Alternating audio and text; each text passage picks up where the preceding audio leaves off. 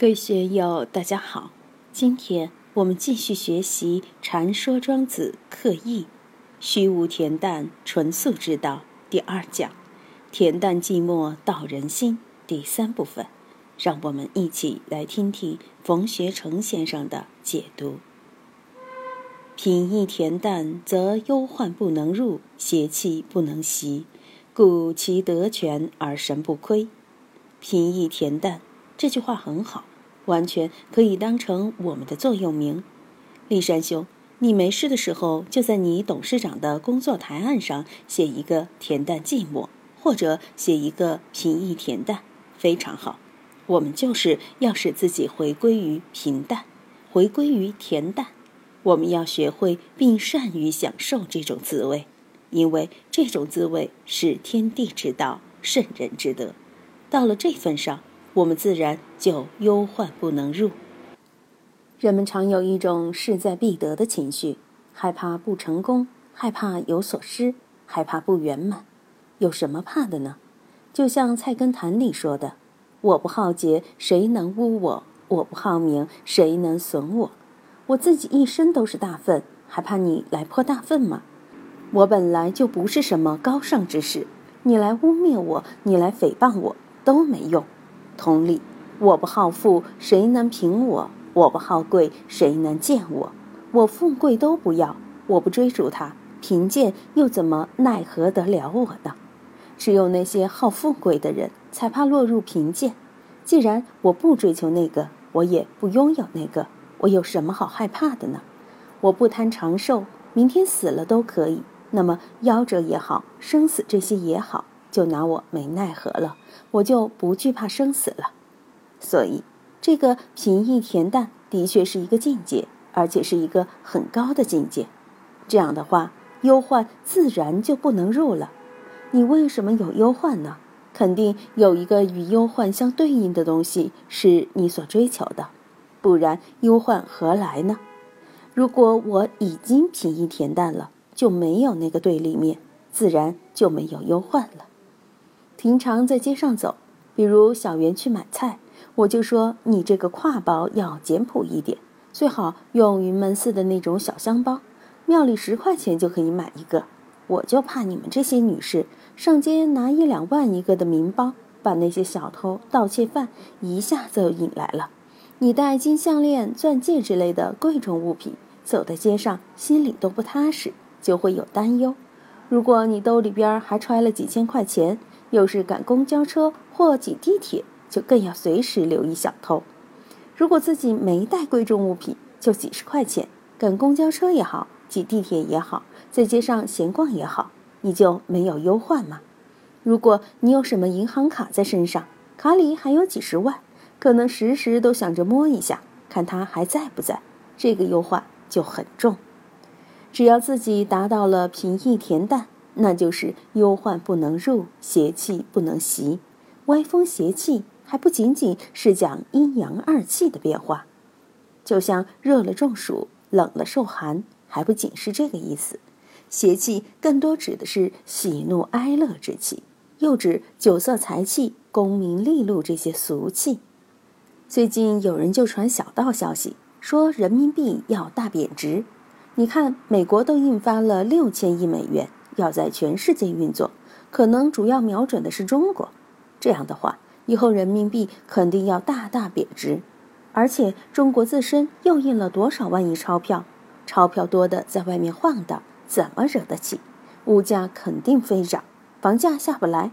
现在菜篮子都翻了好几倍，你怎么办啊？你赶快去投资，去买一个不贬值的。现在哪有不贬值的？要想保值，你又买不起。像广州的一套房，现在每平方米均价都在一万五以上了，不得了。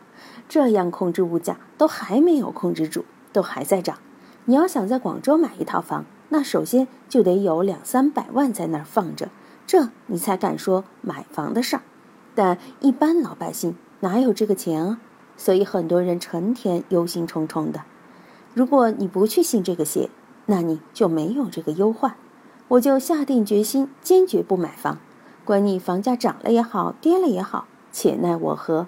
随便哪个经济学家、市场理论家说，我都不动心。这些邪气就不会侵入我心里，不会弄得晚上睡不着觉。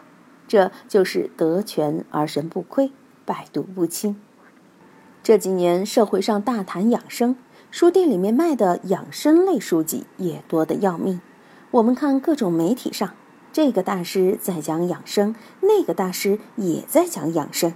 我手机里边的短信，那个什么心灵家园，三天两头都给我发短信。说哪个道士一百多岁了来讲养生，你们来听啊！包括东林兄所讲的，我都看了。我们四川万源市的那个小老弟讲庄子养生，三千多块钱的报名费，两天的课程就在厦门嘛。我们要怎么养生？不管别人谈的怎么热闹，归结起来还是养心。你心养不好，整天疑神信鬼的，张大师的听了觉得好。李大师的听了也觉得好，但李大师跟张大师说的又不一样。那你听李大师的还是听张大师的？然后王大师又出来了，又有高论了，你更没有主意了。现在出版的养生书互相矛盾的也很多，在一家网站上，有人就专门把现在搞养生的名人所言做了统计，对同样一个病，各家各派的处理方法，互相矛盾之处。居然罗列了几百处，大家可以去网上看，令人无所适从啊！养生的关键在养心，这是铁的定论。你心不安，德就不全。我们养心要从养其德上入手，要像这里说的“德全而神不亏”才行。怎样使自己德全而神不亏？就是一个恬淡，离开了恬淡寂寞虚无无为，你就要耗神。一耗神，你的德就亏了。怎样使自己身心得养？玄的不说，大家没事儿的时候就闭闭眼睛，工作劳累的时候闭闭眼睛，也许几分钟、十来分钟，感觉就大不一样。可能在座的年轻人还没有感觉。有时候我累了，真的不想开灯，不想看东西，这时就把眼睛闭上，闭上眼了，心里就觉得舒服一点。眼睛一睁开。心里就累，各位有没有这种感觉？大雄，你也有啊！原来你也是操心的人，对宏图大业操心不少。我也可怜，也没有做到得权而神不亏。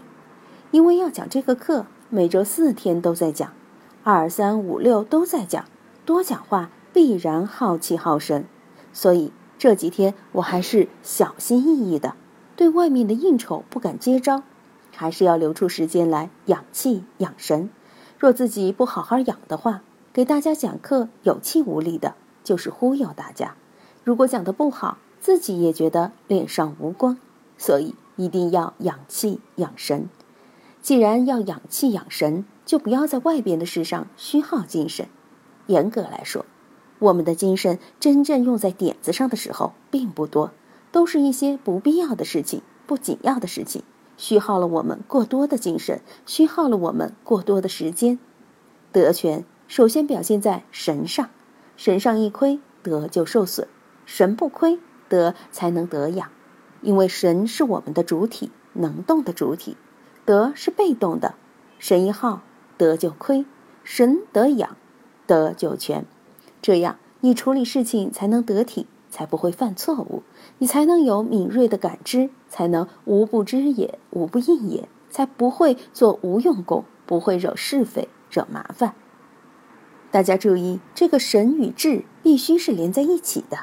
我们常说要全神贯注、聚精会神，全神贯注了，你的智力肯定就发挥的很好；聚精会神了，你处理事物的效果就不一样。如果连聚精会神的能力、全神贯注的本钱都没有，那你处理事情肯定糟糕。事情处理糟糕了，就把好姻缘给弄砸了，德当然就亏了。所以养德必须养神，养神就得恬淡，就得虚无，就得寂寞，就得无为。今天就读到这里，欢迎大家在评论中分享所思所得。我是万万。我在成都龙江书院为您读书。